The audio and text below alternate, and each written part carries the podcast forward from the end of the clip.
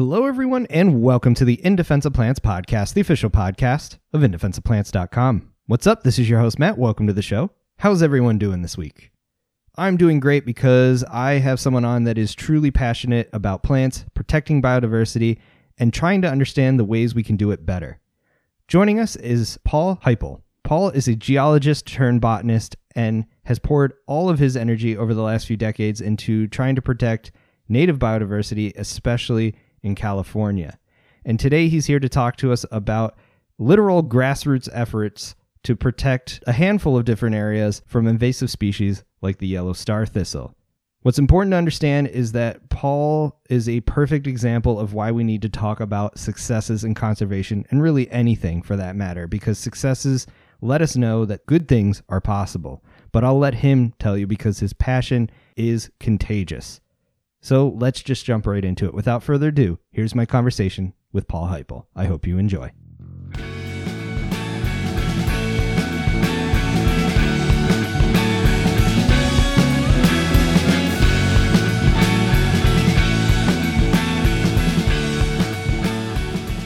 All right, Paul Heiple, it is so exciting to have you on the podcast. I really can't wait to pick your brain on all the wonderful things you've done over the years. But first, how about you start off by introducing yourself? Tell the audience a little bit about who you are and what it is you do.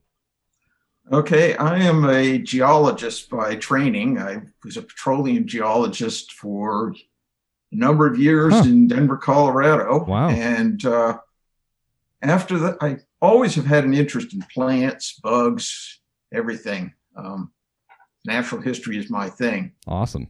And it was in a um, field trip to Arizona that uh, we went down to look at copper pits. Hmm. And of course, you're looking at the desert, and I went, Whoa, this is really something. Got interested in cacti. Interesting. Then I was with the Botanic Gardens in Denver, and they have orchid collections and they have um, man named Panayoti Kelaidis, who was just starting his uh, rock garden in the corner of the uh, garden. So I got involved with all of these people, and it was just really interesting. Moved to Pennsylvania, wanted to get in something like that again. Found the Muhlenberg Botanical Society. It's a little tiny society in Lancaster, Pennsylvania. Nice. And then when I moved to California, I got with the California Native Plant Society. Oh boy. and with them, um, I wanted to learn the plants fairly quickly. And so I I actually came here and went immediately down to one of the conservation places. Says, who do I go to to learn plants of California? Oh, the Native Plant Society. So I joined without meeting anybody in the chapter and started going on their field trips because that's the way I always figured the way to learn them is you go out and see them in the wild. Heck yeah. And uh, yeah, uh, I, I met a man who was doing a lot of work at Edgewood. Um, I also became a docent right away, and uh, that helped me learn them. and you know, you can look at the place; it was just full of weeds. Everything's full of weeds out here. Yeah. And I got sucked into it. that's so, fun. And, and that's then, my introduction. and here you are. I mean, that is, yeah. I, I, love those stories. It's just passion, and passion drives interest, and interest drives, I mean, all manner of different things. That's why I do what I do. I get to talk to people like you, but it sounds like it wasn't just enough to geek out on identifying and understanding these things. You wanted to do something to help them, right? I mean, native plants yes. everywhere need our help. Well, the big thing that kicked it in was um, Mr. Edgewood. He wasn't running the weed program then. It was Ellie Hess. Okay. And now uh, his name is Ken Himes. I don't know if I put in names or not. Yeah, that's fine. People care. Okay.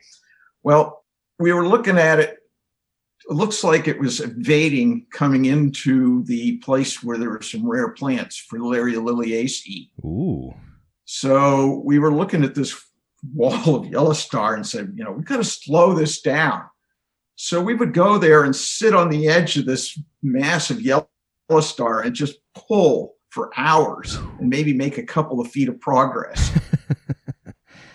and so, you know, we were doing that just to save a the last things. Um, it actually it was infesting 105 acres, and the whole place is uh, 467 acres. Wow.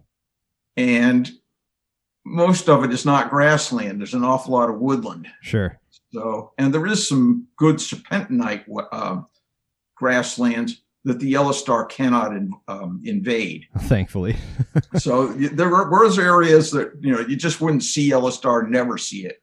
In fact, we had little gullies where you'd see a, a little line between one side and the other. The yellow star would be on one side, but not on the other. And that mm. was hmm. because the soils on one side were good enough washing down from other rock types. And then the other side was just serpentinite and no no yellow wow. star. Geology so, matters. Oh, it does. I mean, this is one of the things that I've really learned with Edgewood. It's are you familiar with melanges? I no, heard of them? No, no. Okay. Um, out here in California, where you have continents colliding, you get these rocks called melanges. It's just this ground up mess of rocks. Hmm. And you cannot do what normal geologists do, and that's look at a formation.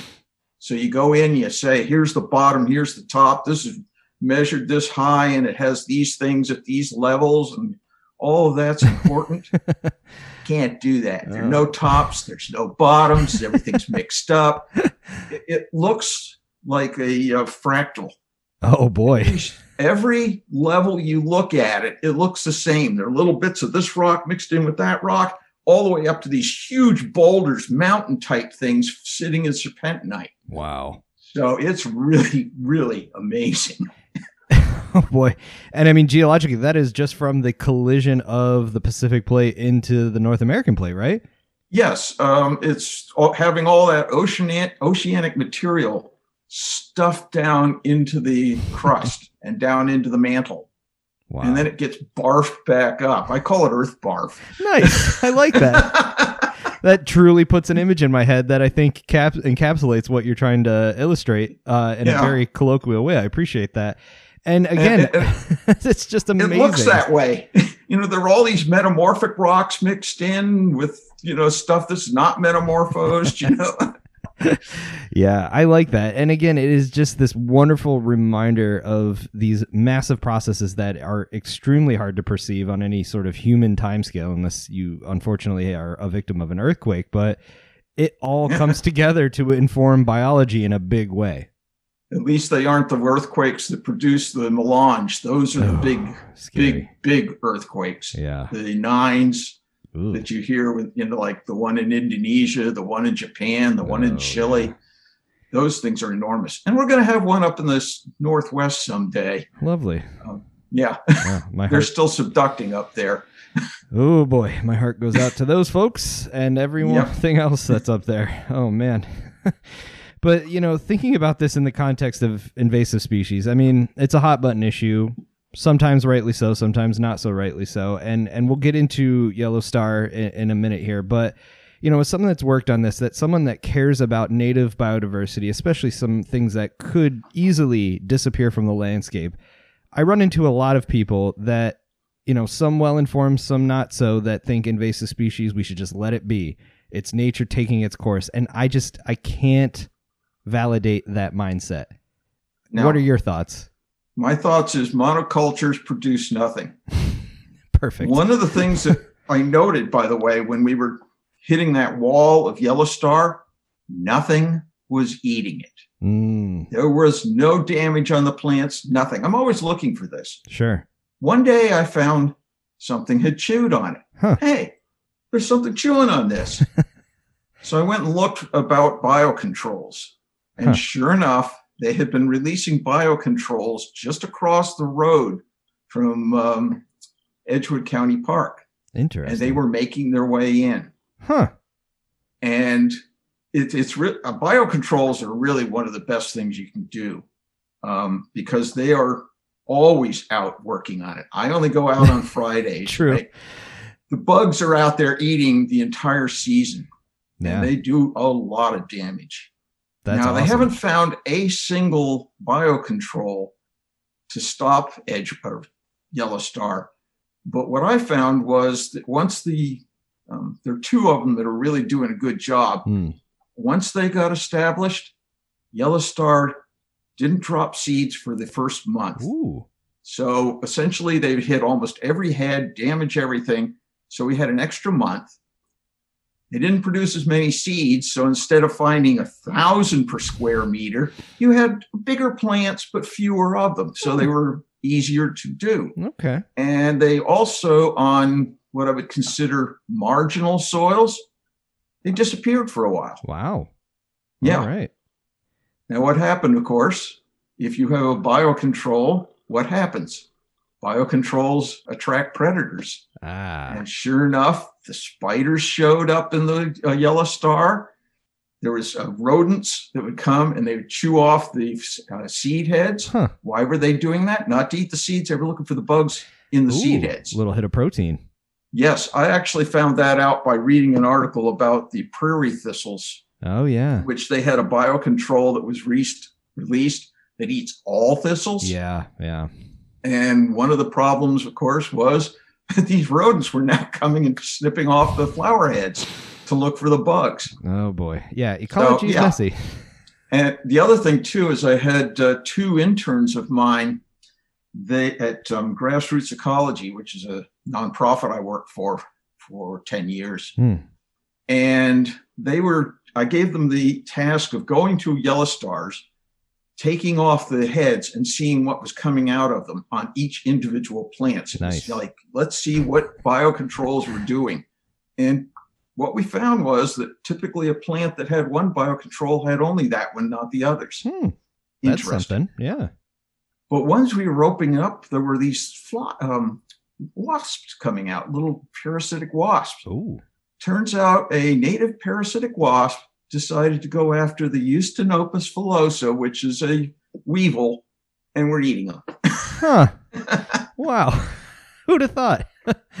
well, that's it. You know, nature is, you know, if you've got something to eat and it's close enough to what you go after, Yeah. there they are. That's exciting. Yeah. I mean, I I like reading about biocontrols. I mean, obviously these things have to be properly researched and vetted before they enter the landscape, but they're an important tool in the toolbox of invasive species management. But the theme here, the reason I was turned on to your work and your efforts is because of this yellow star. Yellow star thistle, if I'm thinking correctly, right? It is Yes. a thistle. So tell us a little bit more about this plant. What is it? Where did it come from? Or what do you know about it? Um, let's see. Centaurea solstitialis. Okay. It, it blooms at the solstice, Oh, and that's why it's got the name. interesting. So it, it typically about uh, one year, week either side of the solstice, it starts blooming. There are a few early ones on hot spots. It's from the region of Turkey, sort of Hmm. the upper Mediterranean area. Um, it doesn't have thistle-like leaves. All of the spines are on the flower heads. Ah, okay. Hence you can It is pull it. actually, yeah, this is the genus of knapweeds, which I'm sure you know about. oh yes. Yeah. Yeah. So it's got the same sort of thing, only it has these needle sharp spines on the heads. Okay. Makes it very unpleasant to walk through. Yeah, I can imagine. Um, it's a uh, annual, winter annual. It germinates with the rains. Has a 10 year seed bank. So Yikes. Whenever you go in and start working on it, you have to worry about 10 years later one being dug up by a gopher and uh, germinates and starts it all over again. How fun. the really best thing we had is that um, my friend Ken Himes got a hold of a book, which was Biology and Control of Yellow Star Thistle. Hmm. And it talked about mowing. And the mowing, the timing of the mowing is extremely important because what this plant does, it goes from a rosette to a plant with no rosette leaves, just this spike coming up with all the flower heads Wow. and those contain only leaves that are like little tiny scales so uh, might be a half an inch long coming off but they go along the stem so what you do is you time your mowing for about when five two to five percent of the flowers are starting to open the plants have that many flowers you mow it Nice. and that kills most of the plants Huh. Nice. So, and if you follow up two weeks later, you can get another group of them. So we actually got the county to go out and mow. Huh. And they only they went did it as a scientific project. We had a control and everything. Excellent. And you know, it really worked. Huh. Go figure. So we started off with mow site one, and we went to mow site two, mow site three. Just, you know, right. um, and a lot of this actually to do this job, the economy had a lot to do with when and where we did it. Interesting. How so? Okay, so mowing costs money. Yeah. So um, this was the late 90s when we started. We started our first mowing in 1998. And the county was flush with money because we had the dot com boom. Ah, okay. 2000 hit. Poof, the money disappeared for the county. Yeah. County wouldn't mow anymore. However, the state had uh, revived their weed management areas, the WMAs, Hmm. and they had the revival was they had money to grant to people. So the way to get it out to the people who were doing the work was to have them apply through the WMAs. Okay. So we rushed into the WMA and got a grant Here we go. mow eight acres. And then we got another grant. But that then in the state legislature, because the dot com bubble had busted and uh, you know politics, Hmm. eh, money dried up for the grants. So then the subprime mortgage thing hit. And that was a real blow. We had no money at all for years. Oof. Yeah, I can Yeah. imagine. And so there was no mowing at all for all that time. Dang. And so it was all hand pull. and That's really slow. Yeah. See, what we would do is we would mow and then we would hand pull. Because once you mowed it a couple times, you're now working on the seed bank, and that's a lot less than just Yeah. seeds pouring out. Yeah. So Yeah, it's it's kind of like uh, slowly taking a, a pool of water with dye in it and diluting it to the point where you're like, do we even notice there's dye in there? But monumental efforts, and it just goes to show you how like the vagaries of human society can influence these processes. And I mean, it's lucky that you know California even has an inkling to want to try to do something about stuff like this, but you know, I mean, other than the mowing and the pulling, was there any other efforts? Because, eh, like you said, it's slow. You want to get on top of it before it has a chance to go to seed. I mean, is it kind of all encompassing outside of that and the biocontrol? that's all we do. Wow. You know, uh, we would, I, Ken Himes ran the thing until 2007, and then he he wanted to get out and see the world, see some plants, some other places. Unfortunately, as soon as he retired, his father got sick, Ah, and then his mother sucks. was alone. He had Dang. all these family problems to Man. cover. So I took over, and I was a little hesitant to do it because I didn't feel I was qualified. Hmm. But I put up a battle plan of how I was going to do this. um, essentially, Yellow Star does not have a good seed dispersal. There's very little pappus on the seed. Oh, that's nice. So the furthest that uh, Joe DiTomaso is the weed god at uh, Davis, who does a lot of research on it, said about 90 feet. So most of the seeds fall right around the mother plant. that's convenient. So that's convenient. That's that's a real good thing. So now we have the idea is you go downhill, you start at the top, move downhill, or and upwind to downwind. Hmm. So if you do that, you can kind of sweep them out of the place. That's awesome. We also had, you know, places we wanted to hit because there were rare plants there, so those took priority too. Sure, sure.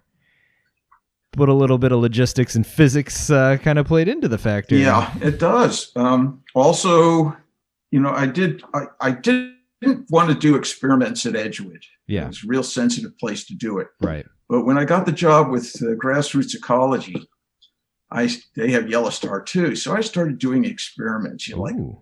why why is this but it's like the uh, thing on the biocontrols you know how are they working on these plants Right.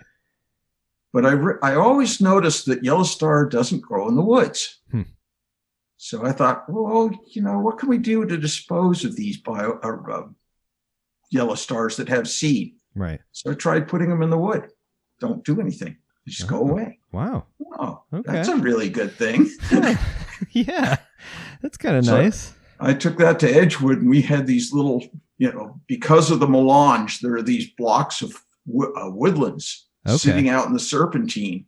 And we would choose those and we'd go and put the big piles in there. We had piles that were Oh, wow. six feet high, 10 feet long, Right. Huge amount of stuff. Yeah, yeah, that's true. I mean, disposal is a big part of any sort of invasive species management. Yes. And I, you know, after looking at what was happening when we um, bagged it and took it out, which was the preferred way to do it, I, they said, Yeah. I always notice that there's two things that new weeders always say. You always have to get all, all the root. No, you don't. These plants are annuals. They don't have anything in the root to come up with. Nice. The next other thing they say is you have to bag it and get it out. Say, no, you don't. you know, you can put it in the field in a big pile and it doesn't do very much, Right. but it's kind of unsightly. Yeah, yeah. But you put it in the woods, nobody sees it. There you go. Bingo. That's awesome. what I love too is, you know, it's one thing to be doing this on any landscape and helping native biodiversity wherever you're at, but it's another thing to go above and beyond and add to the scientific understanding of this process to do some controlled experimentation so that it's not just anecdotes. It's it's data to back up a lot of these efforts. We actually uh, did uh, one at the um, other uh, grassroots ecology. Instead of using mowers, mechanical, Mhm. they use scythes. Oh, that sounds fun. And I'm not very good with a scythe, but the people who were went in there and they just scythed this whole hillside of it. Wow. And the piles that they made on that hillside, there were no woodlands near to put it in. You could see them on the Google Earth satellite oh, photos. You know, here are these spots of, you know, that's a pile of yellow star. There's another one. There's another one. It worked. Heck yeah. That's It awesome. That's so fantastic. I also wanted to say that one of the uh, reasons I didn't want to re- take the yellow star out, besides you know the work to do it, Sure. the biocontrols are in the heads. Ah. So somebody I knew had a whole car full of bags that they had taken the yellow star from it, and I looked in the back of their car. And all along the window were thousands of dead beetles Oh, and wow. flies. Oh man. And I said, you know, one of those Eustenopus villosa costs a dollar. Oh boy. You've got a couple thousand dollars worth of dead oh, beetles Oh, here. so yeah, why are we taking these away when if you leave them there, Yeah. the biocontrols come out and hit it again? wow. I mean, that is some excellent foresight, but yeah, it kind of puts it in perspective when you're sitting there going, "Oh crap." Yeah, I, look in there like, oh, you know what those are all over your car? Whoops. Yeah. Uh, I've done that with galls. You put galls in a bucket or something like that, and you put a covering over it, and then you open it up. You're like, "Whoa, that's a lot of little wasps." nice. He's showing us a gall right now on the image, everyone. Oak apple gall. That's fun. Oh man. And so thinking about all of these efforts, I mean, you're doing it something that a satellite can kind of see from space. That's huge effort. yeah. All of this was kind of precipitated by wanting to do something for native biodiversity. So how did the native plants respond to the areas you were clearing? Well, uh, the coolest one was the last place we went out to was this part of the park that's a little bit remote from all the rest of it. Um, it's called the Clarkia area because it had used to at least Hmm. have a lot of Clarkia rubicundas Oh, and nice. Clarkia purpureas Wow. bloom there. And they're nice wildflowers in Yeah. the late spring. Farewell to springs, they're called. so that was the last area we went out. And when I first went out there, I realized these rocks are different here. This is Hmm. full of, you know, metamorphic rocks that are almost completely digested by the serpentinite. Hmm. You have these weird, you know, bands. You can see a line on the ground, and native plants start at that line, and then they go and they change another another line parallel to that. There's another change. So I'm thinking this is probably rich stuff. Huh. And it was. Um, as we removed the yellow star, we got a lot of coyote mints and uh, oh. uh, Calochortus flowers. Oh, Yeah, nice. But the real big, big uh, kicker was underneath the yellow star was a bunch of milkweed, our narrow leaf milkweed. Awesome.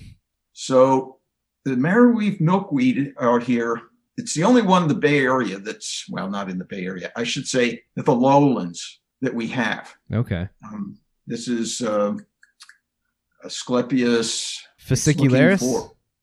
Fascicularis. Yeah, there we go. That's yeah, I think that's it. It likes wet, um, seepy areas, and the Clarkia is full of them. Ooh, And underneath all the yellow star was this milkweed. that's exciting. And so we, once we started to realize that, um, we have a man who's trying to re- reintroduce the uh, bay checker spot butterfly into Edgewood because it went extinct from the fumes of the cars fertilizing Oh, wow. the grassland. The grass grew up and covered up their food, and they all Huh. went away. So Bummer. Yeah, it's a bummer, all right. So he's into butterflies, and he had us go out and count the number of stems of milkweed, and it's in the thousands out there. Oh wow. Yeah, it's really impressive. Yeah, that's exciting. Ah, like the it's one thing to put in all the effort and feel good about clearing an area. It's another thing to have nature come back. Yes, it is. Um, you know, I think it. Uh, we're we're still working on the grasses. There are a lot of uh, non-native grasses that Yeah. are a problem, and they form a lot of thatch. So we're, we're kind of working right now to see whether we can do anything about that. Right. but yeah, we got a lot more big perennial stuff. Um, there's another one called narrow leaf mule's ears, Wyethia angustifolia. Oh, like a little uh, composite, right? Uh, an Yeah, it's a composite. It looks like little little uh, sunflowers out in the field, Yeah, and it's a genus. perennial and it's a rhizomatous. Well, as I'm watching over the, the last few years, I'm seeing new plants starting to show up where we cleared the milkweed or the yellow star. And that's what's really interesting is I think now it's the jays take and cache the seeds and then they come up. And once you've got a plant, it starts to move out. So- you got your own little uh, restoration ecologists in the the native fauna as well. Yes. Oh, absolutely. Gophers move around bulbs and things like that. Um, we have a, a one area that was came out of the yellow star in the Clarkia area that has hundreds and hundreds of the um, Calochortus argillosus, Ooh, which is one of my favorites. It's a white one with patterns and uh, colors in it, spots. That's it's really awesome. pretty Yeah, and variable too. yeah. The Calochortus is just a wild genus. Yes. And I mean, what's exciting too is like you see it in the flora because obviously you're really into plants, and and you're noting a handful of animals that are already doing some of the work for you. But you know, like you said, monocultures don't support anything. Suddenly, now you've got biodiversity out there that is setting the foundation for even more of that ecology coming back into place. And you know, we we should be thinking on a landscape scale, but that does not discount or discredit the work done on more regional or local scales either. It is so important to have these havens because most of the built environment until we can get to it is not really conducive to a lot of biodiversity support. Yeah, that's exactly right. Um, we're lucky here in California. This is the only place I've ever lived where major predators still are Yeah. around. Yeah, I mean, we have mountain lions walking around our neighborhood at night. it's fantastic. I don't care what anyone says. I love it. I've never seen one, but I see what they do. Uh, there was one time in Edgewood, I was came upon a stomach hanging on the ground. Oh. that's, that's interesting. Yum. and then I found out it's what cats do. Mm. Cats kill their prey, gut them, eat the good stuff, leave the icky stuff for the coyotes to eat. All right. And the stomach and the intestines are icky stuff. Yeah, there's a lot of nasty in there. Yeah. So, and that's the other thing too. Now that we're getting um, mountain lions in there, the ecology of fear is starting to come back. Ah, okay. We have- Elaborate a little bit on that. Okay. Well, we had, uh, there's a creek along the Clarkia that has a lot of leopard lilies. Okay. So Lilium pardalinum. And um, deer in the last 20 years have increased so much in this area they were just mowing them down. Yeah. I mean, there are pictures in the past where you know it's all these pretty flowers, and you go in there and it's just and all the plants are chewed up and gone. Yeah. Well, now they're starting to flower again. They're still getting mowed down pretty bad, but we're at least seeing some flowers and some seed set. Right. And I'm hoping that will happen with the Fritillaria liliacea too, Oh, because that gets pounded. Yeah. Yeah, I mean it is important. This is all part of the ecological process and I understand that like the overabundance of herbivores like deer is largely a human problem, but we also have the the means to fix it. We understand what it takes to fix it. And it's good for the deer in the long run to have healthy, sustainable populations because then their food source doesn't go away. If the food source is gone, that means no plants supporting the rest of biodiversity. And it, it really, to me, has to start with predators. Yep, it does. I mean, it really is appalling to look at the browse line. Oh, You know, I can see we need no uh, regeneration here of the um, oak trees that are deciduous, the blue oaks, the valley oaks. They get mowed so badly that they can't survive. wow. They just die. No Yeah. seedlings come up. Well, they come up, but they don't survive. The only one that survives is the California uh, coast live oak. Hmm. And that does it by being a lot of spiky little leaves, all compacted with all these sticks. So you see the pl- this plant will grow as a mound. And the mound gets wider and wider until finally the deer can't reach the center one, and boop, up comes the tree. Huh. And then it's a, it's off and going. But you don't see any regeneration of blue oaks or valley oaks unless there's an exclusion of deer. Right. I've done it in my yard. Uh, Nice. In fact, I actually had somebody say, "Oh, climate change has made it impossible for blue oaks to survive." Bull hockey. All I did was fence my back backyard for deer, and I've got lots of blue oak seedlings. so, There you go. Data speaks for itself. yeah, Yeah. Yeah, I mean that's impressive, and and thinking about you know going back to the grasses, it, grass invasion is its own topic. I mean it is globally a huge issue because grasses really do change ecology in a big way. Are you seeing any hints that you have some solutions to this, or is it kind of all hands Well, on deck still? uh, one of the things that, that I learned, um, we have a, an organization, Cal-IPC, Mhm. California Invasive Plant Council, and I like to go to their um, when I can afford it, when they're close by, go to their conferences. And I went to a talk on the grasses, and they say our native grasses should perennial ones should beat out the annuals. Hmm. You know, okay, why aren't they? Well, it's because the annuals shade out the seedlings. And I did an experiment in my Mm. yard. I planted a seed of um, Stipa uh, lepida, the foothill needlegrass. Uh-huh. And so I had the awns sticking in out of the ground, so I knew exactly where it was. Saw Nice. it come up. The first year, it had three grass blades, no more than a couple inches long. That was it. Wow. It was putting all of its effort into putting the roots down, Yeah. and all you had to do was have the annuals shaded out, and it's gone. Right. It has no energy to put into the roots. That's correct. Now, Huh. As long as we can keep the uh, taller grasses at bay, and yellow star was actually one of the weeds that was doing Sure, this. makes We have areas now that are really full of native grass. Wow, that's exciting. And when you see that, some of these non-native grasses hardly show up at all. Yes. Yes, I mean you know, they just can't get started. I mean, here's this grass already there with its roots already there. Okay, come on in. Where are the resources you're going to use? yeah, yeah. Here you go. Oh, that's so yeah, we've got uh, some places that are beautiful clump grasses all through. Best place place I've ever seen Wow. in the Bay Area for that kind of grass.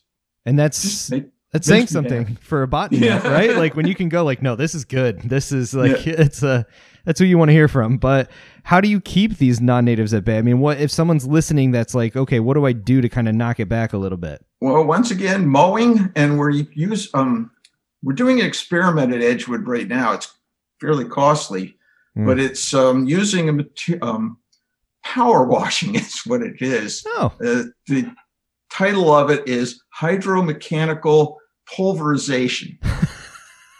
and they use a uh, this power washing head, very very fine mist. It's Ooh. very small small amount of water, but it's coming out so fast that you just go over an area and it just tears up the entire annual plant. Nice. They're gone.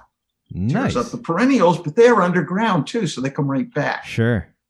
Going back to what you said, it's the roots We've that been watching that to see if it'll work. Uh, it's going to be really hard to do the entire park. Yeah.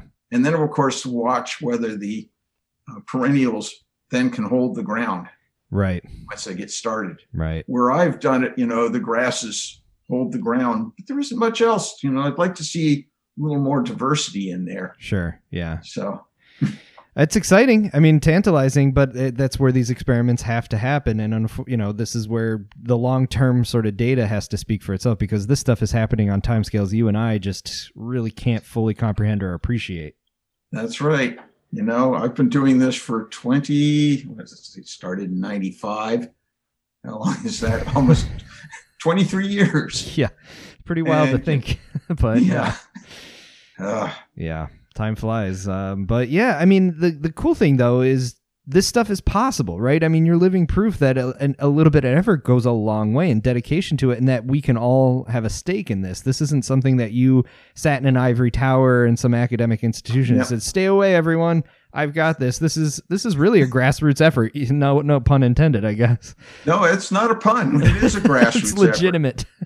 I'll tell you a story of one of my best weeders. It's kind of a sad story because he didn't live Oh, very long. Um, but he he was told by his sister. He was kind of a person who had not had a, a, a good life. mhm. He's uh, addicted to uh, alcohol, and you know he had a personality where he didn't like to be with more than three people at a time. I can understand that. Smart person. Yeah.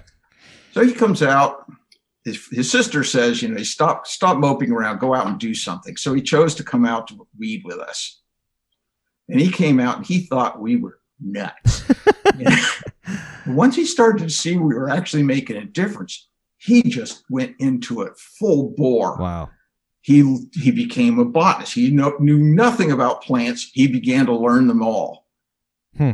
And he, because he didn't like to be with the group, when he came weeding in the morning, he'd go off by himself and then come back when when it was down to me and a few others. Yeah. But he was my eyes. He would go everywhere. He'd find all these weeds. He'd find things, and he'd begin to say, "You know, I, I've seen something that I don't recognize."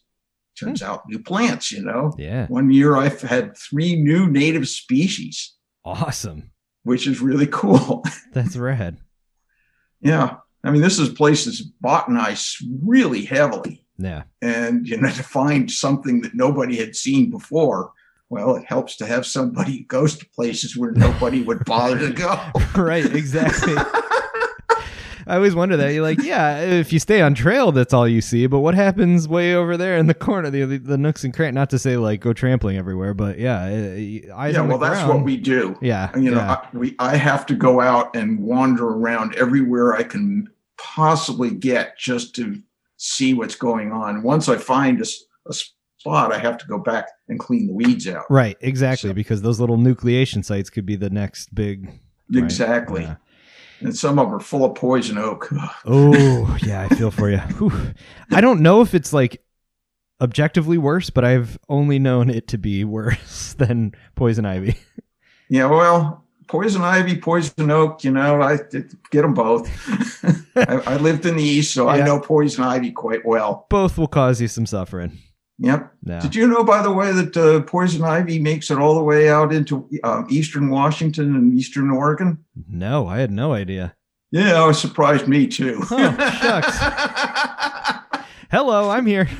I, I knew it was in Wyoming because when I was doing my field camp, um, I came up into these canyons and I looked down, like, there's poison ivy. Wait a minute. And what? Yeah, and this other uh, geology student said, "Nah, that's not poison ivy," and he rubbed it up and down his arm. Guess who was right?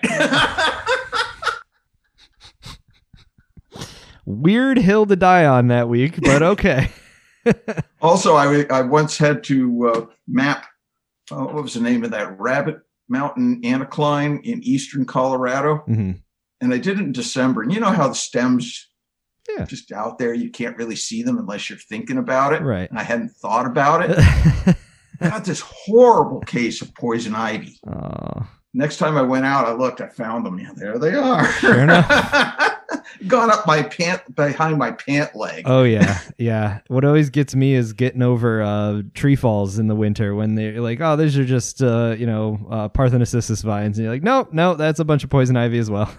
yeah. Yeah, Fortunately, poison oak does not quite climb as well. nice. It still gets up into the trees, but it's not like poison ivy, where I remember trees where the lower limbs were all poison ivy. You know? yeah. Oh, I've done that so many times. You take binoculars, you're like, "Wait, what is this?" Oh God. Look higher. That's what the tree Yeah, is. This yeah. stuff's all poison ivy down here. Hickory bark, weird trifoliate leaves. Oh, wait a minute. Uh yeah, lessons learned. Uh luckily Yeah. I'm not that susceptible, but you know, going back to what you said about success and seeing success and how important that is. I think we're so addicted to bad news and sure enough there is a lot of it out there, but people do not take the time to celebrate the successes because that's where we learn, that's where we understand that these things are possible. I mean, success has to be screamed at the top of our lungs no matter how big or small it is. Yeah. And what I like is that, you know, our program has spun off other programs. And Nice. it's also, I've been help, uh, able to t- train people how to do what I do. That's awesome. And they do it successfully. And, you know, like, well, okay, you're on your own now, you know? awesome. That's great. Yeah. Take inspiration and run with it. We have um, organization out here. It's a um, mid pen mid mid peninsula regional open space district, and Okay. they own six hundred thousand acres. is it? Wait, no, sixty thousand acres. That's it. Still up in the. Santa Cruz Mountains. Yeah, it's a lot of, of territory, and they're preserves. Um, nice. you can go up and hike in them. And they're starting to do weed control. And grassroots ecology was hired to do it at the little one here in Portola Valley. And I told them how the plan would work, and they, they did it. And now Midpen's going, wow, they got rid of that yellow star. You know, hey, it works. it worked. Oh, that's exciting. Well, Yep. Testament to the fruits of all the labor you and your colleagues and friends have put in. Yeah, I think so. Yeah. Um, And so, what are you excited about on the horizon? I mean, what, what you're Ah. working on some experiments. Like, what's what's kind of just over the hill for you? well, um, the other wor- uh, weed we're going after now is tocalote. I don't know that one. It's Centaurea melitensis. Oh, a It's Centaurea. Yellow star's little cousin. How lovely.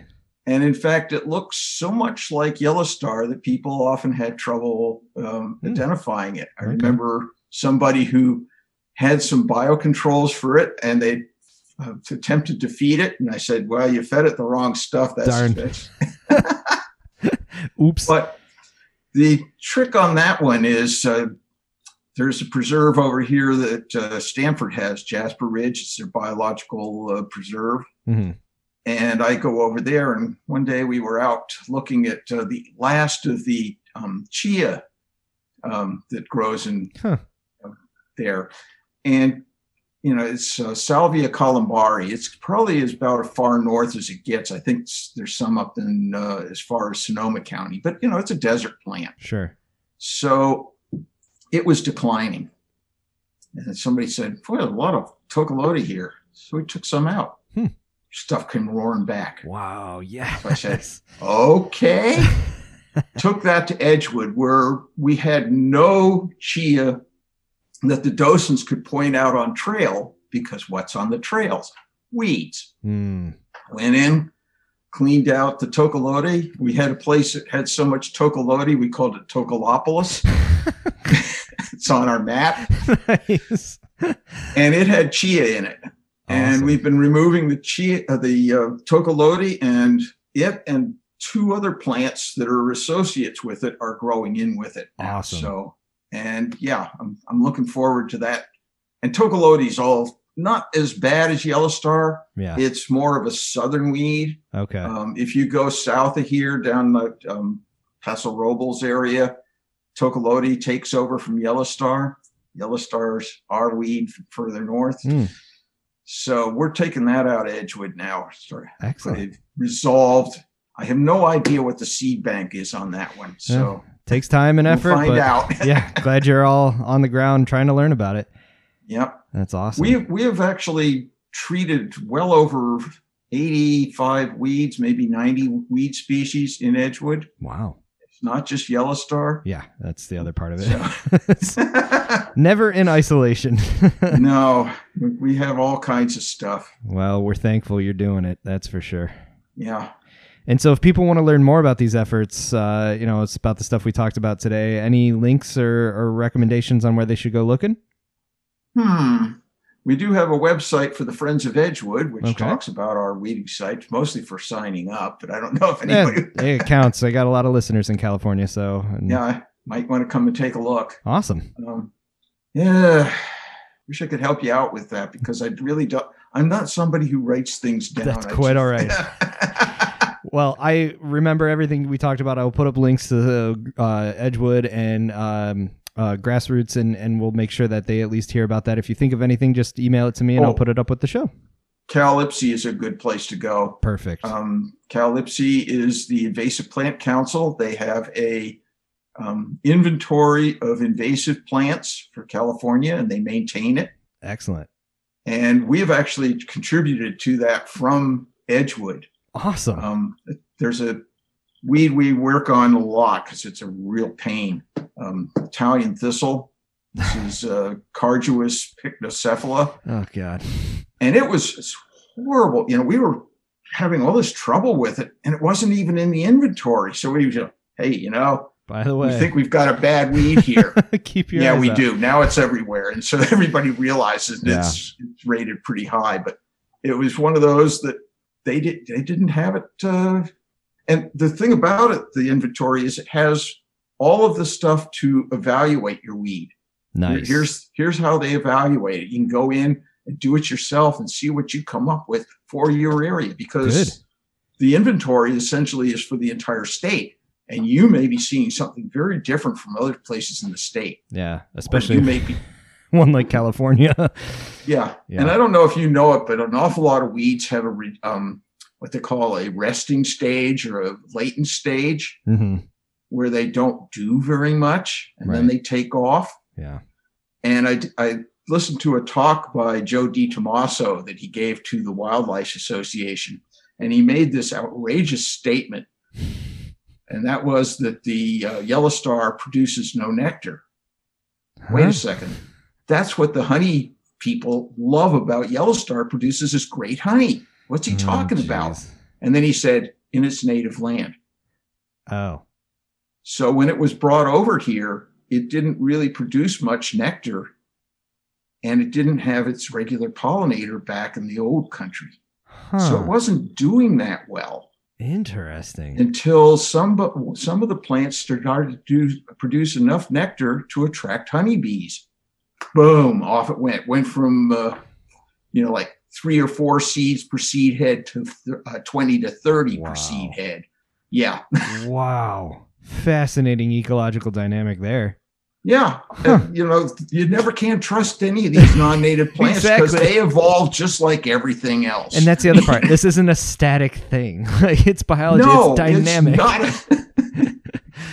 Did you know that there was a weed that actually developed up in Oregon, or I think it was Washington, and it was a hybrid between two species of European plants? oh man. And the hybrid, the, two that they brought over were, you know, stuck in particular habitats.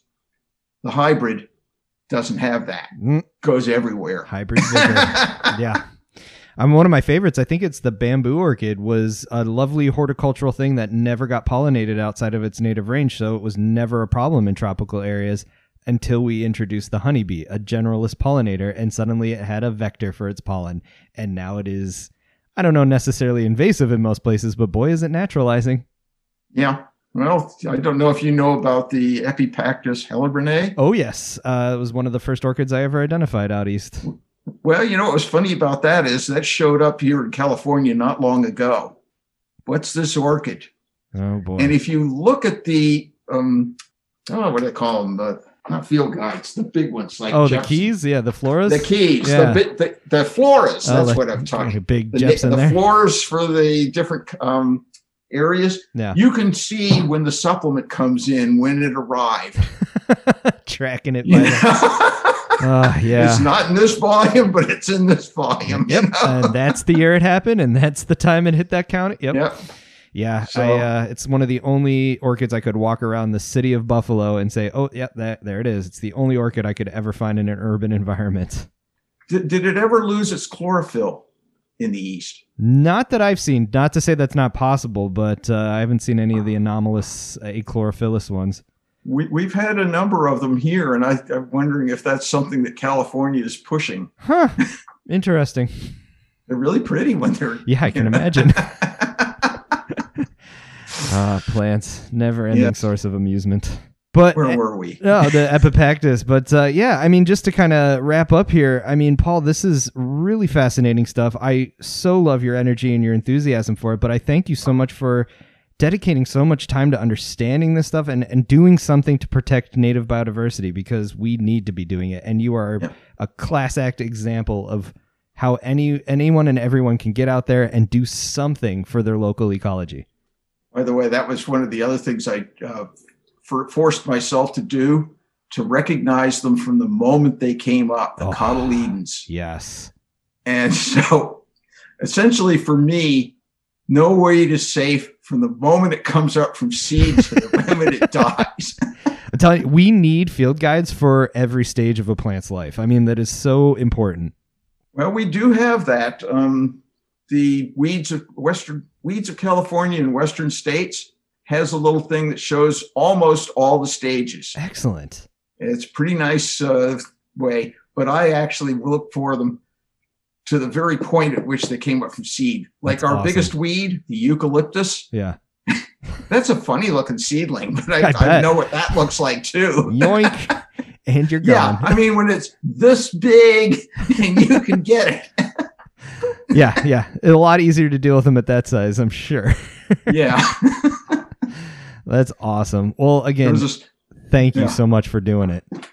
All right. Well, thanks for doing this, Matt. Uh, It's really uh, interesting uh, podcast you've got here. There's no doubt about it.